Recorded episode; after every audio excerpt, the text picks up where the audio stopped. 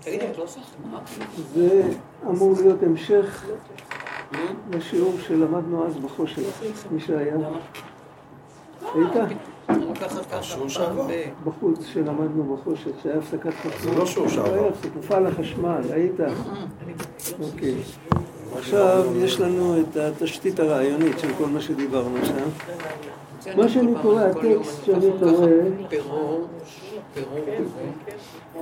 זה מאמר עם חסידות חב"ד שחובר לפני בערך 130 שנה. אני אקח ואני אחזיר לך לשמור. מה? זה יהיה פה. זהו, בסדר. מאמר לפני 130 שנה? לפני 130 שנה, פחות קצת כאילו, אם היה עכשיו תשפ"ז, אז היה לפני 130 שנה. חסר 3 שנים. זה 127 שנים. כמו הגיל של שרה אימנו, מתי שנפטרה. 127 שנים. מאמר לפני 27 שנים.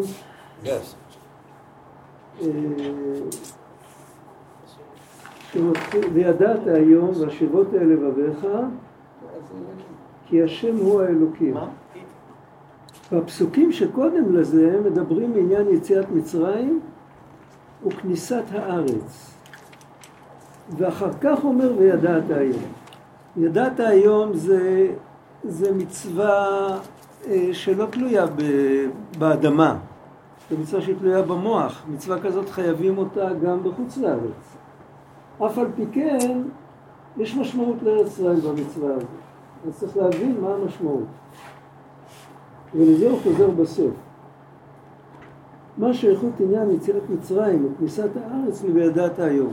מה שאפשר להגיד עכשיו, המושג הזה של מצרים זה גם בתודעה, זה לא רק משהו גיאוגרפי. ובמצרים הבורא, שזה הוויה, והאלוקים, שזה ההנהגה, זה שני דברים שאין להם קשר. כי האלוהים זה עבודה זרה במצרים. הם עובדים לשמש ולירח ולכל צבא השמיים ולכל מיני דברים שמסמלים אותם.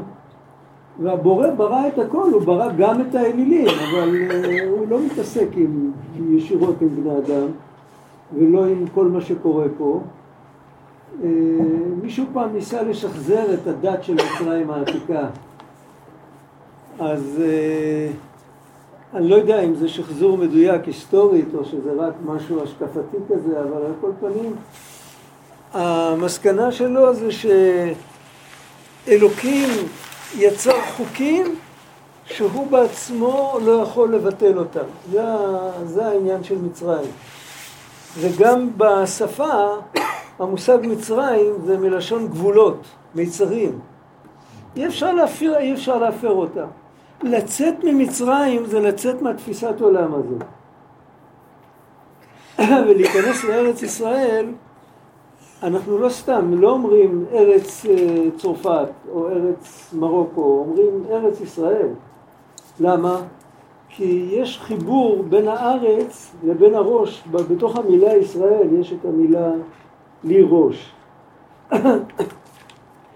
הקדוש ברוך הוא מחשיב את עם ישראל כמו כבבת עינו, כמו שאומרים. הוא גם ביטוי מהתנ"ך. על הרסי.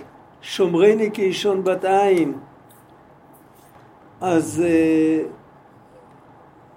המושג של לחבר את הארץ, הארץ זה הצד של הטבע, הצד של כאילו הדומם, הצומח, החי, המדבר, כל מה שיש על הארץ. הכל רוכש על הארץ. ולחבר אותו עם הראש, זה המעלה של ארץ ישראל. וככה רש"י כותב במסכת ברכות, אני לא זוכר איפה. אבל זה מופיע ברש"י במסכת ברכות, שעיקר מה שאמרו חז"ל, שהקדוש ברוך הוא מתנהג עם האדם מידה כנגד מידה, זה בעיקר זה בארץ ישראל.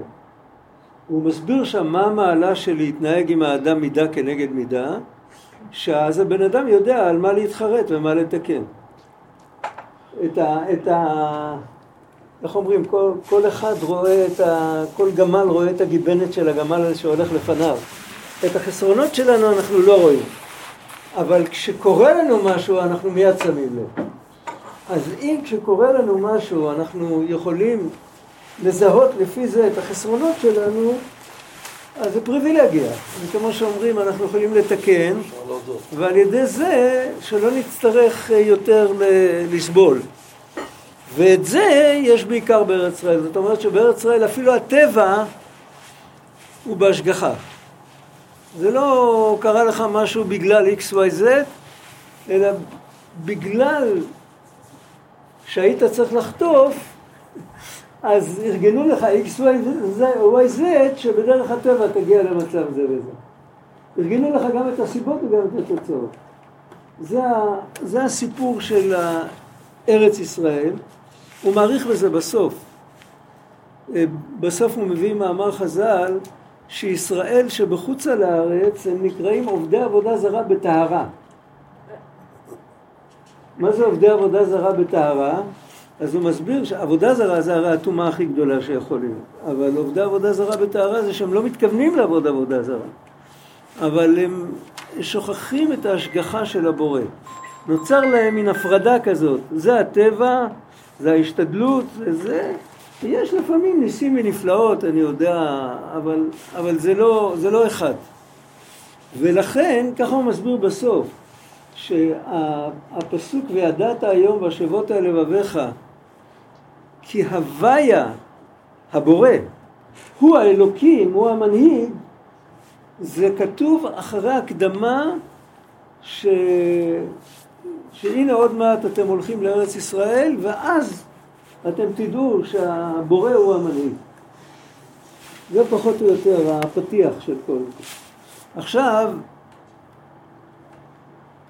הוא לא מוותר, הוא רוצה שנבין באמת עם השכל הפשוט, אפילו עם השכל האקדמי, כמו שאומרים, שנבין עד הסוף איך יכול להיות שההוויה שהוא לגמרי למעלה מהטבע, והוא, איך אנחנו אומרים, היה הווה ויהיה כאחד, למעלה מהזמן, והאלוקים שהוא, למה האלוקים הוא לשון רבים? כי יש הרבה כוחות בעולם. והאלוקים זה המקום של כל הכוחות האלה. הכוחות הרבים והמפוצלים זה כוחות הטבע. וזה הכל אחד. אז הוא לא מוותר לנו עכשיו. הוא מוליך אותנו טיול ארוך בשביל שהשכל הפשוט שלנו יסכים שבעצם זה הכל דבר אחד. זה לא נס, אלא זה, אפשר להבין את זה. עכשיו צריך לסייג את זה, כמה שיסביר את זה, הרבה פעמים שאלות כואבות תמיד תעלנה. ובאמת כך כתוב במפורש, שאנחנו נוכל להבין עד הסוף את הנושא הזה רק לאחרית הימים. ונגלה כבוד השם, וראו כל בשר יחדיו כפי השם דיבר. עכשיו, להבין את זה עד הסוף ממש אי אפשר. כל מה שהוא מנסה כאן זה להשתדל להבין את זה. אז יעלות מאוד, והוא הולך כמו ספירלה, הוא הולך צעד, ואז הוא מעלה את התמיהות שעולות, ואחרי זה הולך עוד צעד ועוד צעד, בסוף הוא יביא אותנו לאנשהו. יש להבין תחילה מה שכתוב, כי הוויה הוא האלוקים. וידוע מה שאמר על זה בזוהר, דהוויה ואלוקים כל אחד, זה דבר אחד. ההנהגה של שם הוויה, שזה למעלה מהטבע, ההנהגה של שם אלוקים, זה דבר אחד. ולכאורה אין זה מובן איך הם כל אחד. דין הידוע דהוויה הוא מקור הגילוי, ולעומת זאת, שם האלוקים, זה המקור של הצמצומים וההסתרות. זוכרים מה שדיברנו אז על החושך. אפשר להגיד שחושך ואור זה דבר אחד. זה לא כל כך פשוט. אבל מצד האמת זה נכון? תכף נראה. תלוי איזה חושך. יש שני סוגי חושך. אני לא רוצה להיכנס לזה עכשיו, כי אנחנו נגיע לזה בין כה. אבל תזכור את השאלה הזאת. הוויה הוא מקור הגילוי, הוא בחינת מידת הרחמים. כמו שכתוב במדרש ובזוהר בכמה מקומות. והיינו שהוא בחינת גילוי שם הוויה, כשמאיר שם הוויה כמו שהוא, אז הוא גילוי בבחינת חסד ורחמים בלי שום הגבלה כלל. ומאיפה באים ההגבלות והגבולות והמיצרים והמצרים? הם באים משם אלוקים, כמו שהתבהר. אבל שם הוויה הוא גילוי בבחינת בלי גבול כלל. ושם אלוקים זה בחינת אנטיתזה. זה בחינת מידת הדין והצמצום, לצמצם ולהעלים את הגילוי אור. ומזה בא ריבוי התחלקות. מה זה תלוי? זה תלוי, אנחנו רואים את זה. לכל רעיון יש פרינציפ, נכון? בפרינציפ, הפרינציפ הוא כמו הנקודה המרכזית של גלגל גדול, של עיגול. בפרינציפ כמעט אין פרטים. יש פרינציפ אחד חזק, וכדי שנוכל להבין אותו, אז מסביב לרעיון כותבים ספר. או שכותבים, יכול להיות כמה חלקים של ספר. אבל הפרינציפ הוא אותו פרינציפ. בפרינציפ יש את האור הגדול, אבל אין שם פרטים. במסביב יש את כל הפרטים. מי שלא יכול לחוות את האור הגדול, הוא צריך ללכת את כל הדרך חזרה, זוכרים את השיר. הגדוד צריך ללכת כל הדרך חזרה. זה הדרך של תלמיד. תלמיד לומד ומצרף מפרטים עד שהוא מגיע לפרינציפ. המורה, היה לו את הפרינציפ, מורה אמיתי, בעצם הרבה מורים הם סך הכל תלמידים. מורה אמיתי, יש לו את הפרינציפ, וכדי שיוכל לתקשר, הוא בונה מסביב לזה, הוא בונה... אז איפה הפרטים? ככל שהאור יורד יותר, אז יש יותר פרטים. ככל שזה יותר קרוב למקור, לא, פרטים לא יכולים להחזיק מעמד שם, הם נמוגים והם גם מיותרים. זה כמו אם אפשר, ברעיון זה יותר קשה להבין, אבל אם נדבר על רגש למשל, אהבה. למי צריך להסביר את זה? למי שאוהב לא צריך להסביר מה זה אהבה. בתוך האהבה אין מילים. רחוק משם, אם אני עכשיו צריך לכתוב מחקר היסטורי על מישהו, ואני צריך לדעת אם הוא אהב את אבא שלו, או שאהב את אשתו, או שאהב את תלמידיו, או... אז אני צריך לבדוק פרטים בשביל להגיע לאיזה מסקנה שלי. אבל אם הייתי יכול לראות אותו, אז לא הייתי צריך את כל הפרטים. הפרטים הם היו מיותרים והם היו מפריעים גם. אז לכן אנחנו אומרים כלל, הכלל הזה הוא נכון גם בעולם יותר עליון. היכן שיש יותר אור, יש פחות פרטים. לא צריך את הפרטים והם מיותרים, הם גם מסיחים את הדעת.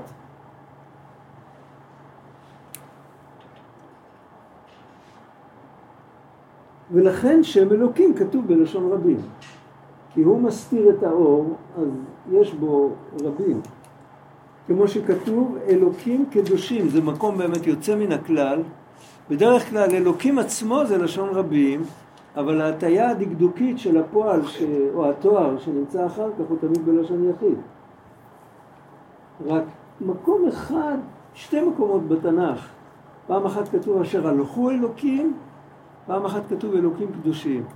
יש עוד מקום? מישהו זוכר? אני זוכר שתי מקומות.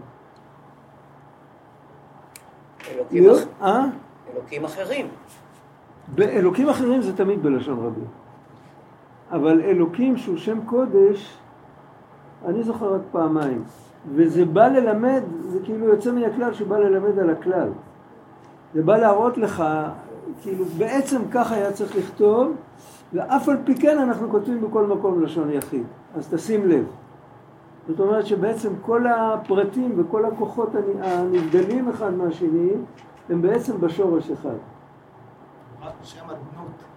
רק צריך להבין את זה. לא שם אדנות. שם אדנות. הם? שם אדנות. אדנות זה יחיד הרבים. אדנות זה לא לשון רבים, זה כמו אדוננו. האדון הוא אחד, רק הוא אדון של הרבה עבדים. שם אדנות הוא לשון רבים? אתה שואל. יש אדוני.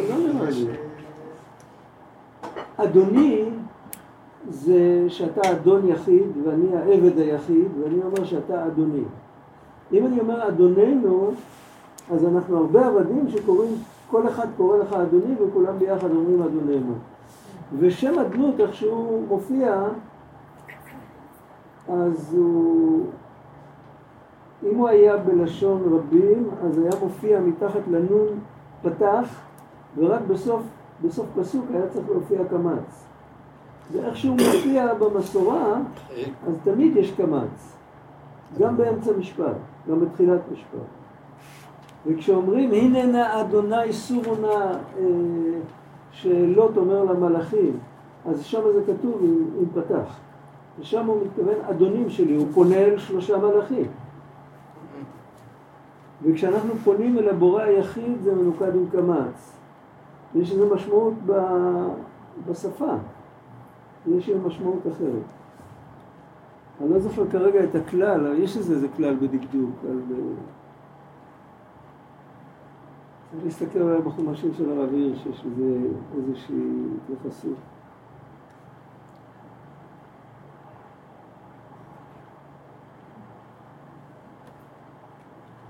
ועל לשון הקבלה, בעצם מה זה יעזור לנו שאנחנו נקרא לכל הדברים האלה בלשון הקבלה?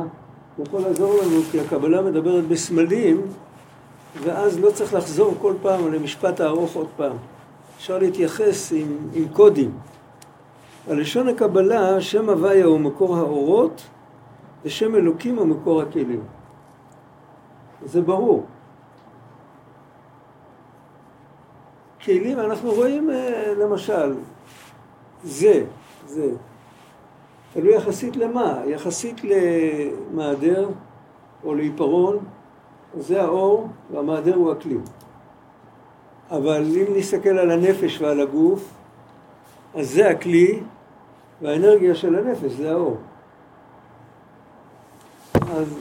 אז צריך להבין, זה גם אם מספרים סיפור למשל, הסגנון זה הכלי. מי שיודע לכתוב יותר מעניין, אז יש לו יותר כלים. התוכן זה האור. עכשיו אפשר ללכת עוד יותר עמוק. גם התוכן הוא סך הכל כלי. הרעיון שרוצים להעביר דרך התוכן זה האור. זה לא נגמר. אז האור הוא פשוט, בלי שום התחלקות כלל ובלי גבול. אור אמיתי, אין שם ניואנסים. דאור הוא מעין המאור, כל אור, אפשר לראות את זה. אתה הולך ברחוב, אתה מסתכל על המדרכה בלילה, אין לך בעיה לדעת אם המנורה שמעליך, אם המנורה ישנה, שהיה פעם, היה פנס בודד. בקצה שכונה. אנחנו שרים הרבה שירים היום. אז זה היה מנורה עם חוט לאט כזה. אתה מסתכל, אתה רואה צבע אחר למדרכה. או שאתה רואה משהו כזה, כחול בהיר. אתה לא צריך להרים את העיניים להסתכל. אתה רואה אם זה ירח, או שאתה רואה אם השמש התחילה להאיר. אתה רואה מיד, האור דומה למקור שלו. אם לא מעבירים אותו דרך כל מיני מניפולציות, אז הוא דומה למקור.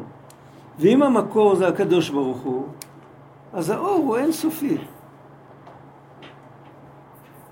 האור הוא מעין המאור, להיותו דבוק במאור. כידוע, המשל דאור וזיו השמש. וכשם שהמאור הוא פשוט בתכלית הפשיטות, זה השבח שמותר לנו להגיד על השם יתברך. אנחנו אומרים עליו הגדול, הגיבור, החכם, הזה, אבל זה הכל רק על ההנהגה שלו, לא עליו. אם אנחנו רוצים לתאר אותו, אז אנחנו מתארים אותו בצורה שלילית. הוא פשוט בתכלית הפשיטות. אנחנו לא יודעים, אנחנו אומרים שאנחנו לא יודעים איך לתאר אותו. כי אי אפשר להדביק לו תוארים. הוא אינסופי. מבחינת בלי גבול בעצם. וכמו כן האור והגילוי ממנו, כמו המאור, פשוט בלי התחלקות או בלי גבול. אמנם שם אלוקים הוא מקור הכלים, שבהם מצטמצם ומתלבש, מתעלם האור, ומגבילים את האור, שבא בבחינת התחלקות, חוכמה וחסד, שכל זה הוא מצד הכלים. אז יש כמה משלים, המשל הידוע זה המשל של רבי משה קורדוברו, שהוא חי בצפת, הוא נפטר קצת לפני אריזל, הוא גם לא האריך ימים הרבה, אריזל נפטר עוד יותר צעיר ממנו. הוא כתב המון, הוא כתב פירוש על כל הזוהר, הוא סך הכל היה בערך בגיל 50 כשנפטר. הוא היה אחד מהגאונים שהספיקו המון. והוא, כשהוא נפטר, אז אריזל אמר, וכי יהיה חטא משפט מוות באיש, והוא מת ותלית אותו על עץ. אז הוא אמר, "חי יהיה חטא משפט מוות והוא מת", אז זה מובן. אבל אם מת אחד כזה שאין לו חטא משפט מוות, הוא התכוון, זה היה ההספד שלו על רבי משה קורדוברו. הוא לא היה צריך למות. ותלית אותו על עץ, בגלל החטא של עץ הדעת, שנגזר מיתה על כולם, בגלל זה גם הוא מת. אבל בעצם הוא לא היה אמור למות. עד כדי כך הוא העריך אותו. הוא כותב משל מאוד פשוט. כל המבנה שלו זה להסביר דברים בצורה פשוטה, מה שיותר. חוץ מציטוטים, כשהוא מביא ציטוטים אחרים, לפעמים זה כתוב בלשון קשה, אבל הוא אוהב להנגיש. אז הוא כותב, כשאור עובר דרך זכוכיות צבעוניות,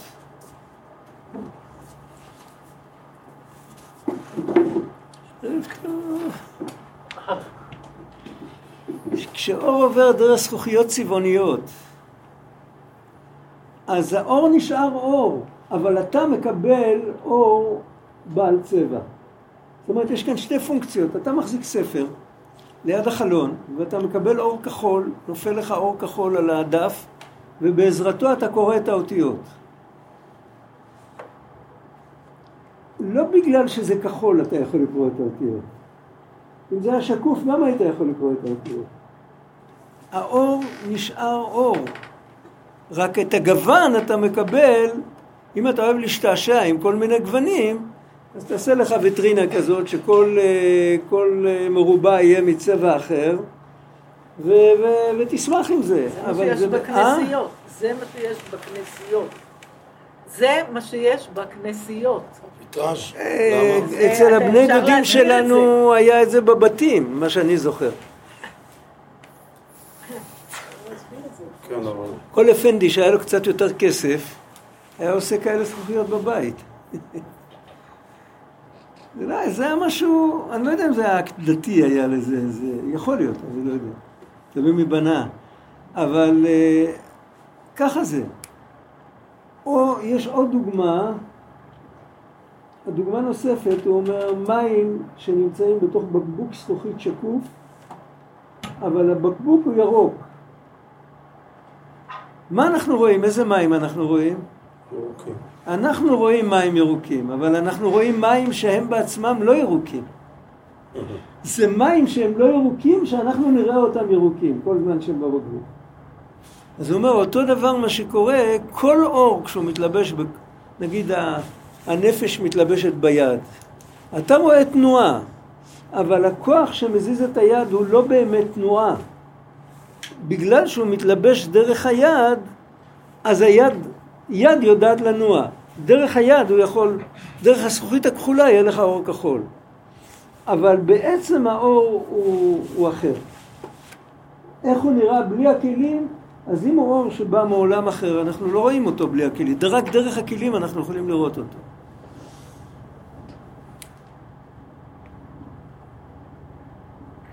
אז יוצא מזה ככה, יוצא שלאור יש את האופי של הפשיטות ושל הפשטות, ולכלי יש את האופי של לתת את הגוון ולחדד את הניואנסים.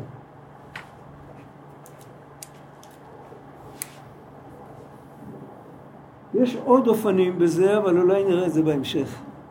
בסדר? זה, לא מיצנו את הכל. והגם דקלים ד10 ספירות, הרי הם מגלים את האור המלובש בתוכם. הנבראים של העולם שלנו, הם יודעים טוב טוב להסתיר. יש חוקי טבע, יש כל מיני רעיונות. אין הרבה אנשים בכדור הארץ שמאמינים באמת ובתמים בהשגחה פרטית כזאת מדוקדקת על כל דבר. וזה, אנשים, זה הטבע, זה, ככה הולך העולם, ככה מסתכלים על זה. אבל אם מדובר על 10 ספירות, 10 ספירות שמדבר עליהן, סתם 10 ספירות מדובר על עולם האצילות. העולם האצילות זה עולם שבו, דיברנו על זה כמה פעמים בעבר, אף אחד לא יכול להגיד שם אני. זוכרים? זוכרים שדיברנו? אם נשאל למישהו מי אתה, בעולם האצילות, אם נשאל את חסד האצילות, כן? ככה הוא נקרא בקבלה, בהיגוי הערמי. חסד האצילות, אם נשאל אותו מי אתה, אז יגיד, תשאל את האצבע שלך מי אתה. אתה יכול לשאול את האצבע, אני יכול לשאול את האצבע שלך מי את? יכול לשאול. לא, אני יכול לשאול. מי זה? אני יכול לשאול, זה לגיטימי לשאול מי זה? אני יכול לשאול מה זה. אם אני שואל מה זה, יגידו לי זה אצבע. אבל אם אני שואל מי זה, אז מי שזה, זה גם זה. יש כאן רק איש אחד. אישיות אחת יש כאן. בעולם האצילות האישיות היחידה שיש זה הבורא. יש המון ניואנסים. יש 10 ספירות שכל אחת מתחלקת ל10 וכל אחת מתחלקת ל10 עד אין קץ. ומזה נהיה למטה את כל הריבוי ואת כל הזה, אבל אם אתה נמצא שם, אף אחד לא יגיד אני. זה ברור? זה הכל כוח של הבורא. כמו ש10, בשביל זה כתוב בספר יצירה, 10 אצבעות זה כנגד 10 ספירות. מי שקרא פעם את הטקסט של ספר יצירה. יוצא מזה שהספירות לא באים להסתיר, הם לא באים לשקר, הם לא באים לטייח, הם באים לגלות. הוא כמו המוח שבראש, אצלנו, שמגלה את אור השכל המלובש בתוכו להשכיל, המוח גם לא צועק אני. נכון? הבן אדם אומר אני, והוא מתכוון למוח וללב ולעיניים ולרגליים ולציפורניים, לכל. וכן העין מגלה את אור הראייה הרוחנית, והלב מגלה את המידות, וכמו כן הוא למעלה, חוכמה מוחה, חסד רוע ימינה, שמגלים את האורות. וזה כל עניין הכלים שמגלים את האור, והאור פועל על ידם. אז למה אתה אומר שהכלים באים להסתיר? אז הוא אומר שניהם אמת, הכל נכון, שהם מגלים את האור וגם האלימים ומסתירים את האור. ומה שמגלים את האור אינו אור שלפי ערך העולמות, ומה שמסתירים, הם מסתירים את מה שלא לפי ערך העולמות. כמו הגוף שלנו, הגוף שלנו מגלה, המוח שלנו מגלה חוכמה. איזה חוכמה הוא מגלה? חוכמה שמתאימה לעולם הזה. הנשמה מתלבשת בגוף, יש לה חוכמה הרבה יותר גבוהה. מתוך זה מה שמתגלה דרך הפעילות שלנו בעולם, החוכמה שמתגלה זה חוכמה מצומצמת שעברה את הצמצום של המוח. אז מצד אחד אפשר לשבח ולהלל את המוח שהוא מאפשר לחוכמה להתגלות. מצד שני הוא מצמצם ומסתיר, יכול להיות הוא מסתיר 90% ומגלה רק 10%.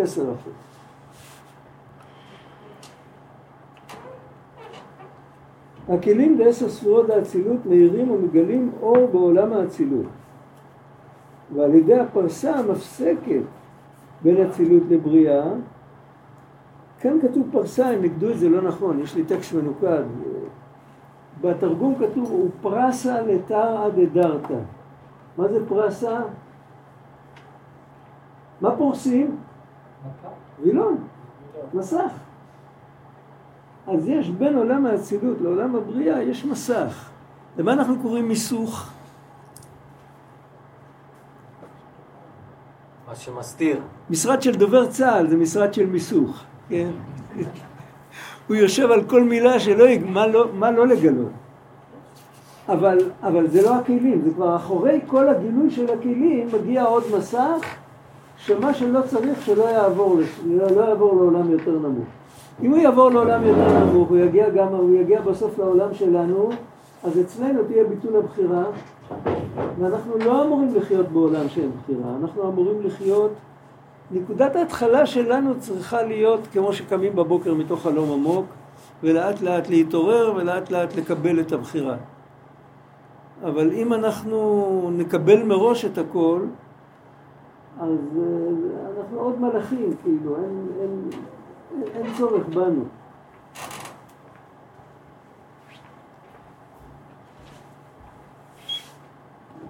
וכן מבריאה ליצירה וכו', ואין זה בחינת גילוי האור כמו שהוא.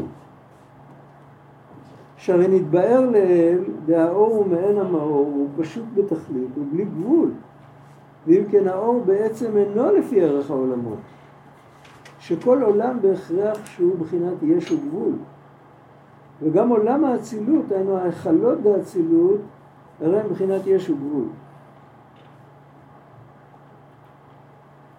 וכל שכן עולם הבריאה והיצירה והעשייה שהם בחינת גבול. וגבול ובלי גבול הם באין ארוך זה לזה כלל. הרי שהאור בעצם אינו בערך העולמות. המושג של עולם, מה זה עולם? בתנ"ך. ורצה אדוניו את אוזנו במרצע ועבדו לעולם. תמיד. כן? לעולם זה לתמיד, זה המושג של הזמן. ואת העולם נתן בליבם, מה זה העולם שם? העולם, המקום. בדרך כלל בתנ"ך עולם זה ממד של זמן. למקום קוראים תבל, קוראים ארץ. להשם הארץ ומלואה, תבל ויושבי בה. אבל יש מקומות שגם המילה עולם מתייחסת למקום. או לזמן. מקום וזמן זה שני אבני היסוד של העולם. אם אין מקום ואין זמן, אין עולם. אנחנו לא יכולים לתאר לעצמנו, לא רק אפילו חלל פנוי, חלל פיזי פנוי, אני לא מדבר על החלל הפנוי של הקבלה. חלל פנוי כמו שמתארים שכל הקוסמוס נמצא בתוך חלל, כן? אז החלל הזה הוא מקום וזמן. זה המהות שלו. הוא מקום כי אחרת הוא לא חלל. והוא זמן כי אפשר לנוע בו. ואם נעים בו, אז החלל הזה ראה אותי קודם בצד ימין, ועכשיו הוא יראה אותי בצד שמאל. אז יש בו זמן. יש בו שינויים. הוא נותן מקום לשינויים. ומקום וזמן זה גבולות. ואם מדברים על אור אלוקי שמתלבש בתוך עולם, זה בעצם נס. בגמרא כתוב על מי זה כתוב? על אנשים שאוהבים להתפלפל, שהם יודעים להשחיל פיל בתוך חור של מחט. סוג של סופיזם כזה, של סכולסטיקה. אבל בוא נגיד, בחלום קשה לנו לראות דבר כזה. אנחנו יכולים לראות איך שהפיל פתאום נהיה דק כמו חוט ועובר דרך חור של מחט. או שהחור של המחט גדלה והולכת והפיל עובר דרכה. אבל לחלום שהפיל נשאר פיל ועובר דרך חור של מחט, אפילו בחלום אנחנו לא מסוגלים. אנחנו יכולים לחלום בחלום על צמח של ורד עם ראש של חתול מחזיק כינור ביד ומנגן. למה? כי יש לנו את הצמח של הוורד ראינו וחתול ראינו וכינור ראינו ושמענו מוזיקה. אנחנו פשוט מרכיבים את זה בצורה כזאת. אבל דבר שאי אפשר להרכיב ביחד, אז אפילו בחלום אנחנו לא יכולים לחלום על זה. כי החלום כזה יבטל לנו בתודעה את הזמן ואת המקום. וזה בלתי אפשרי אצלנו. התודעה שלנו נוצרה כדי להבין את העולם. אנחנו נולדנו אל סוף מעשה בראשית, שכבר הכל היה מדוד ומוגבל, וכזה מוח קיבלנו. קיבלנו כלי שמתאים, וכמו שאומרים, הוא מתאים להוויה של המציאות שלנו. אותו דבר עולם יותר גבוה. מה המשמעות של עולם יותר גבוה? עולם יותר גבוה, המשמעות שלו שיש שם זמן אחר ומקום אחר. אם יש את אותו זמן ואת אותו מקום, אנחנו מדברים על עולם הצומח ועולם החי וכל מיני תרבויות שכל אחד הוא עולם אחר, אבל יש לנו זמן ומקום משותפים, אז לכן אנחנו באותו עולם. אבל אם אנחנו נחווה זמן אחר ומקום אחר, סימן שאנחנו בעולם אחר. בתוך העולם ההוא גם יכול להיות הרבה רמות, אבל הזמן והמקום יהיו משותפים לכל אותם רמות. זה ברור? זה ההגדרה, כי אחרת מה ההבדל בין לעלות בדרגה בתוך העולם או לעלות אל עולם יותר גבוה? מה ההבדל בעצם? למה לזה אני קורא עולם יותר גבוה? לזה אני קורא רק עליית מדרגה בתוך העולם. למה? כי כל פעם שאתה עוזב את המקום ואת הזמן שהתרגלת אליו, ואתה עובר לממד אחר של מקום וזמן, אתה בעולם אחר. אם אתה באותו מקום, אתה רק התקדמת באותו מקום עצמו, אז אתה באותו עולם. עכשיו כאן הוא אומר, בכל עולם יש זמן אחר ומקום אחר, כל עולם יש לו גבולות אחרים, וכל פעם שהאור האלוקי נכנס לתוך העולם, זה נס, זה מצטמצם, רק החיצוניות נכנסת. הפנימיות של האור לא יכולה להתלבש בתוך העולם, היא תמיד נשארת בבחינת מקיף. מוכר המושג מקיף? מי שקרא ליקוטי מהר"ן מכיר את זה.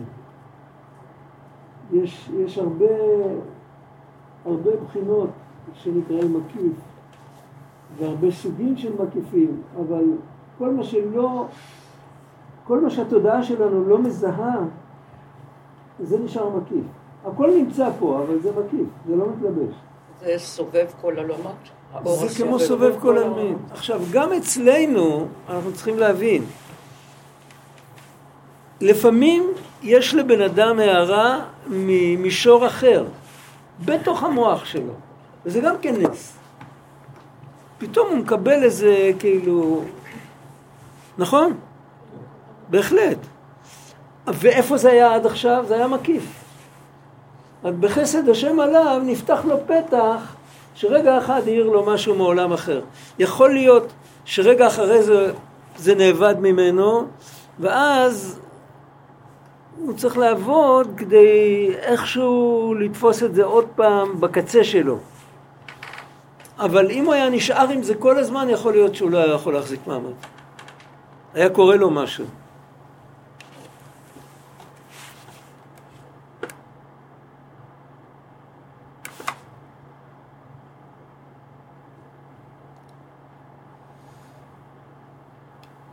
הרי שהאור בעצם אינו בערך העולמות, ואם כן מובן שמה שהכלים מגלים אור בעולמות, אין זה עצם האור, כי היא מערה חיצונית לבד ממנו. אבל עצם האור הוא בהיעלם בהם, שמעלימים עליו. ועל ידי זה, הוא מדבר עכשיו על הכלים, על ידי זה שהכלים מעלימים על עצם האור, הרי הם מגלים את חיצוניות האור שיעיר ויפעל בעולם. זה הולך ביחד. ההסתרה, אז יש מי שלמד פעם סוד כוונת המילה בליקוטי מהר"ן, ראיתם פעם? פרס המחכימל, מי מכיר? אתה מכיר את זה? שם זה כתוב בגדול, שההסתרה עצמה זה הגילוי. לא יכול להיות גילוי ללא הסתרה. גילוי, שהגילוי ירד למקום, למישור יותר נמוך, התנאי זה ההסתרה, או הסתרה או צמצום. יש הבדל, אבל זה לא נוגע כרגע. נמצא מובן לשניהם אמת, שהם מעלימים על עצם האור, ומגלים את חיצוניות האור. והבאה תליה, שעל ידי שמעלימים על העצם מגלים את החיצוניות. וראיה על זה שהכלים אינם מגלים עצם האור, אפשר לראות את זה בחיי היום יום. איפה אפשר לראות את זה? מאותיות הדיבור שמגלים את השכל, שאינם מגלים רק חיצוניות השכל ולא פנימיותו. הוא מביא על זה ראיה מהתלמוד. מה כתוב בתלמוד? כמו שמצינו בסנהדרין, זה מדובר כאן על משהו נדיר שהיה, שהיו אמורים להוציא להורג בן אדם. כתוב שם, בגמרא כתוב שסנהדרין שדנה למוות אדם פעם ב70 שנה, היו אומרים לה שהיא קטלנית. זה לא היה נהוג, יש עונש מוות על כמה דברים, אבל בדרך כלל השתדלו להחמיר את הקריטריונים של הראיות, עד כדי כך שאפילו משהו לא יקרה, הוא יקבל עונש או משהו, אבל שלא יהרגו אותו. וכשהיה באמת, היה משהו כזה, שראו שזה הולך לקראת זה, אז הם, קודם כל הם היו צמים באותו יום, והם לא היו הולכים לישון. הם היו ממשיכים את הדיון אל תוך הלילה, שהיו נוסעים ונותנים כל הלילה. למרות שבלילה זה לא זמן של לדון, אבל להתכונן לדון אותו, הם היו צריכים לא להפסיק, בצי אחד כאילו, במשכה אחת. למה? משום דמין שטעמיו, יכול להיות שלאחד מהמזכים יש איזה סיבה להוציא אותו זכאי, והוא ישכח עד מחר, הוא לא יכול להיזכר. והגם שהיו שני סופרי הדיינים שהיו כותבים דברי המזכים ודברי המחייבים, הם היו מנהלים פרוטוקול מדויק, כל מי שמישהו אמר, הכל נרשם. אז יכלו מחר להסתכל עוד פעם. אז רש"י מסביר, דתבנה דליבה לוקת ואינשה. את עומק ופנימיות הבנת הלב, אנשים לא יכולים לכתוב. זה שכותב את הפרוטוקול, הוא כותב מילים יבשות. אם הבן אדם רק יסתכל בפרוטוקול וינסה להיזכר, לא תמיד יהיה לו את הכושר השכנוע לשכנע את כולם להוציא את הנאשם הזה זכאי. ואם ייתנו לו את זה עכשיו, למרות שכבר מאוחר, יכול להיות שעכשיו הוא יצליח, כי עכשיו יש לו את האור שם, את הפנימיות. ראינו, דאמיתות פנימיות כוונתם אינם יכולים לגלות באותיות כי אם בחיצוניותו לבד. איך כן אפשר לגלות את זה? אם ככה אי אפשר לגלות באותיות, אז הוא לא יכול לשכנע. אבל על זה אמרו שדברים היוצאים מן הלב נכנסים אל הלב. אנחנו רואים את זה, אנחנו ראינו את זה כשהיינו ילדים, ידענו לקטלג את המורים שלנו. שני אנשים יגידו בדיוק את אותו דבר, ויש אחד שהוא עומד לגמרי מאחורי המילים שלו, ואז כאילו זה נכנס לנו ללב. ויש אחד שמדקלם, ואז נכנס מפה ויוצא מפה, כמו שאומרים. זה המציאות, אנחנו רואים את זה. ראינו את זה הרבה. היום אין לנו מנהיגות היום. אבל כשהיו עוד מנהיגים, אז הם היו כאלה שהצליחו להנהיג, והיו כאלה שלא הצליחו. מי שעומד מאחורי הדברים, אז יש משקל לדברים שלו. למרות שהוא אומר בדיוק את אותם דברים.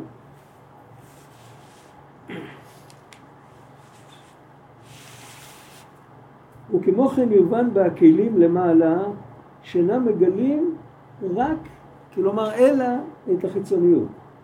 ופנימיות ועצמיות האור מתעלם בהם. עכשיו הוא הולך, עוד ראיה הוא מביא, עוד יובן זה מכוחות הנפש המתלבשים באברי הגוף, כוח השכל במוח שבראש להשכיל, וכוח הראייה בעין לראות. יש כוח השכל בנפש לפני שמתלבש במוח, נכון? וכוח הראייה יש בנפש לפני שהיא נכנסת לגוף, ולפני שהכוח הראייה הזאת מתלבש בעין. ושם הם באופן העלה הרבה יותר מכמו התלבשותם באיברים. מכל מקום, אין כוח הראייה שבנפש פועל אז לראות דבר הזולת. הראייה שם, אני צריך להבין, כאן זה כתוב בקיצור, יש בכל דבר בכל דבר שאנחנו פוגשים יש את המהות ואת הציור. כשאנחנו מדברים על כוח הראייה, אנחנו מכירים את הציור של כוח הראייה. אם אדם ינסה לשמוע דרך העין, אז נגיד לו טעית. העין רואה, האוזן שומעת, הלשון תואמת. אם אתה תראה קיר ותגיד, הקיר הזה נראה לי מלוח, אז זה לא נשמע טוב, נכון? אבל זה הכל הציור החיצוני. הציור הפנימי זה שיש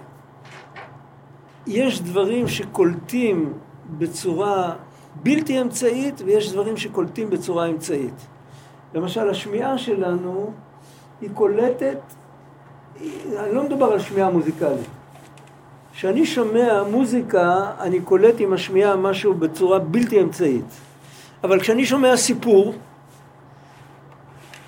אתה ראית, ואתה מספר מה ראית, אז אתה הפכת את התמונות למילים, הוצאת אותם דרך הפה, אני הכנסתי אותם דרך האוזניים, הגעתי איתם למוח, במוח זה הפך להיות חזרה תמונה.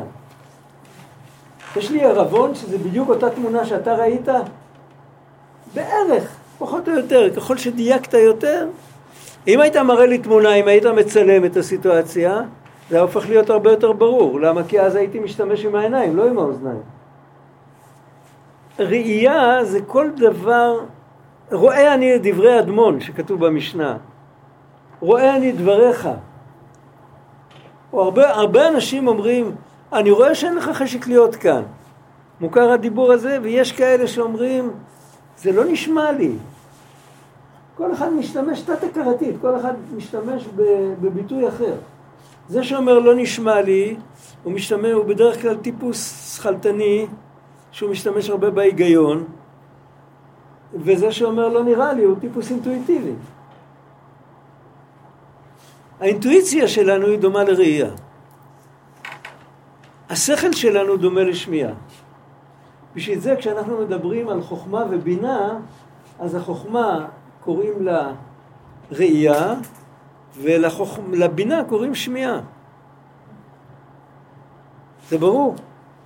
אז אם נסתכל ככה, אז אנחנו נראה שהנשמה לפני שהתלבשה בגוף, היה לה גם ראייה וגם שמיעה. היה לה גם את השכל וגם את האינטואיציה.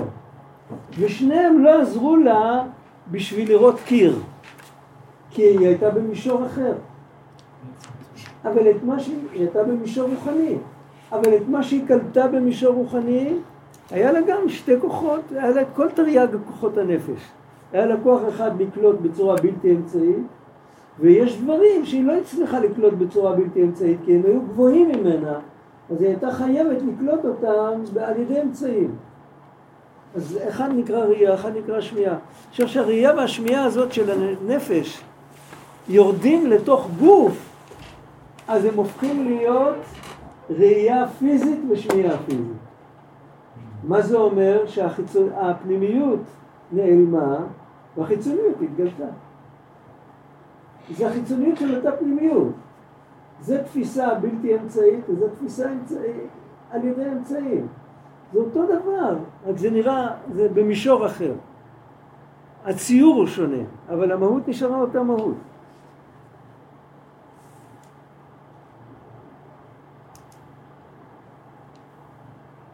אותו דבר כוח השכל. הוא לא פועל פעולתו, לפני שהוא התלבש בגוף, הוא לא פועל את אותה פעולה כמו שהוא התלבש אחר כך. רק מה? מפני שהנפש קודם התלבשותו בגוף, אז כוח השכל שלו בבחינת אור עצמי, יחסי, שאינו בערך להשכיל השכלות כאלה שמשכיל אחר כך, שהן השכלות גשמיות בכלל, ומתפסים בגשם, כי אם להשכיל השכלות רוחניות, כמו השגות דגני עדן וכדומה, לכן כוח הראייה רואה עניינים רוחניים, ואחר כך בהתלבשותם בעברי הגוף, מתעלם האור העצמי, ומתגלה רק בחינת חיצוניות, שמתגלה הוא פועל בדבר הזולת. זהו כלל גדול שכל גילוי העצם הוא העלם לגבי הזולת, והעלם עצמי הוא גילוי לגבי הזולת. ממש אם היו מדפיסים את הקטע הזה מסביב לתורה סמך ג' זה היה הופך להיות כמו קהתי. שם זה כתוב, כאן הוא רק מוסיף עוד משלים. ומכל זה יובן למעלה בכלים דאצילות, שהם מעלימים על עצם האור ומגלים רק חיצוניותו. ודווקא כשמעלימים על האור הפנימי והעצמי, אז מגלים חיצוניות האור לפעול פעולתה. ולכן נקרא שם אלוקים שבחינת מידת הדין והצמצום לצמצם ולהעלים האור. זה הדין. כמה האור מגיע שיתגלה. וכן כל העלמות והסתרים שבעולמות, הפרסאות והמסכים המבדילים בין כל עולם לעולם, בין כל עולם ועולם, ובעולם עצמו, כמו הפרסה שבאצילות, שיש פרסה בין מוחין למידות. יש את זה גם אצלנו, אנחנו נדבר על זה בהמשך. ופרסה המפסקת בין אצילות לבריאה, ובעולם הבריאה יש פרסאות, וכן בין בריאה ליצירה ובין יצירה לעשייה, ובכל עולם יש פרסאות הנ"ל, הכל הוא משם אלוקים. וכל הגילויים שבעולמות הם משם הוויה, ולפי הנ"ל, בית שמות הוויה ואלוקים הם הופכים זה מזה. אנחנו יכולים להיות שבזוהר כתוב שזה הכל אחד. עכשיו פה על הקטע האחרון, כל זה מה שלמדנו זה רק את שאלת הפתיחה. איך זה יכול להיות? עכשיו בוא נראה משהו, בינתיים צריך להבין, כשאנחנו מדברים על בן אדם, בן אדם הוא יצור שיש בו המון כוחות, אבל כמו שאמרנו קודם, אף אחד מהכוחות לא קורא לעצמו אני. סיפרתי לכם פעם סיפור, היה... זה עוד מעט נגמר השיעור כבר. נשאר ללכת מכאן בלי סיפור. זה לא עובד. הזמינו אותי פעם קבוצה, זו הייתה קבוצה של נשים מבוגרות וחכמות מאוד. סופרות, משוררות, כל מיני כאלה. נתנו לי דף עם שאלות והייתי אמור כל שבוע לענות על שאלה. השאלה אחת זה היה אמור להיות השיעור. השאלה הראשונה הייתה, מי זה הקדוש ברוך הוא? לא תוכיח לנו שהוא קיים כמו בסמינר ערכים או כאלה. מי זה? באופן רשמי הייתי אמור לענות להם, אנחנו לא יכולים לדעת, לית מחשבה תפיסה בין. הם בכוונה הכניסו שאלה כזאת. אני לא ידעתי מה לענות להם, התפללתי. ואז נפל לי איזה אסימון, ואמרתי להם, תראו, אמרתי, לי קוראים גד. פעם עמדתי בחושך באיזה פינה, ושמעתי שתי אצבעות שלי מדברות. אחת שאלה את השנייה, תגידי, את יודעת מי זה גד? השנייה אומרת לה, כן, אני שומעת, אומרים גד, גד, ואני לא יודעת מי זה. הסתכלתי עליהם, אמרתי להם, תראו, אתם יכולים לעזור לאצבעות שלי, לספר להם מי זה גד? הם הסתכלו אחת על השנייה, התחילו לחייך, ואמרו, יאללה, תעבור הלאה.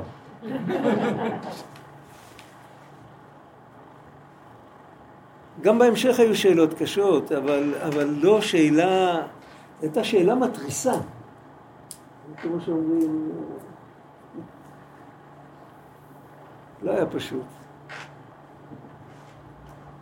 אבל מה אפשר ללמוד מזה? אפשר ללמוד מזה שבתוכנו שום כוח לא יקפוץ ויגיד אני, ויתחיל לריב עם מה. אם זה קורה, אז הבן אדם הוא חולה.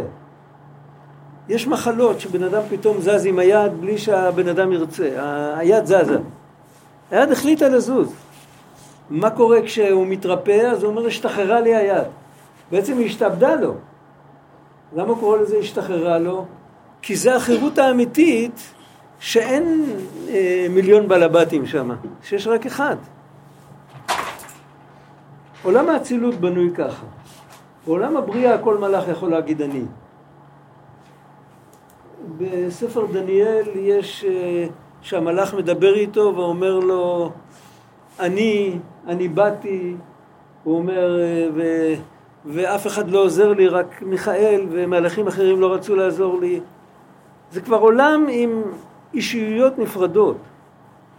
אז זה צמצום.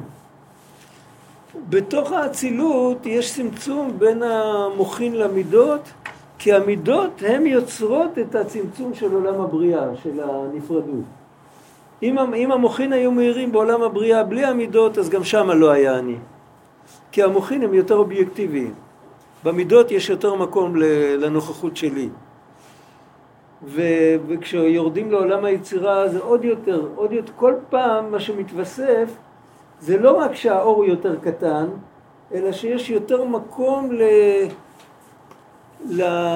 לפרטים לייחס משהו לעצמם. הם כבר לא חלק מהמכלול. וזה המשמעות של שם אלוקים, ולכן נתנו לו את הלשון רבים. עכשיו להגיד על זה שזה כל אחד עם שם הוויה, זה לא מובן בשכל הפשוט שלנו. אז אמרנו בתחילת השיעור, האמת שאת זה נבין רק לעתיד לבוא. רק היות שצריך לעשות השתדלות, וההשתדלות זה כמו שאומרים, איך אומרים, צריך לטעום מאכלי שבת ביום שישי. אולי חסר טיפה פלפל, אולי קורקום, אולי אני יודע מה. אז אנחנו צריכים לטעום, כל מה שיהיה לעתיד לבוא, הכל תלוי ביגיעה שלנו עכשיו. אז חלק מהיגיעה זה יגיעה בתורה, ובתורה כתוב הוויה הוא האלוקים, וכתוב בזוהר שכל אחד. אז כל מה שנלמד זה לא בשביל באמת להבין את זה עד הסוף, נלמד שנזכה להתייגע להבין את מה שהזוהר אומר שזה הכל אחד. כמה שנבין נבין, אבל על כל פנים עכשיו אנחנו רק הבנו עד כמה שאנחנו לא מבינים.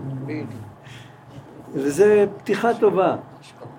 כשבן אדם יודע שיש לו בעיה, אז הוא יודע איך לפתור אותה. אבל אם לא יודעים בכלל שיש בעיה, אז זה מאוד קשה. טוב, זהו, נשאיר את זה פה. הרב, אני מקשיב. כן.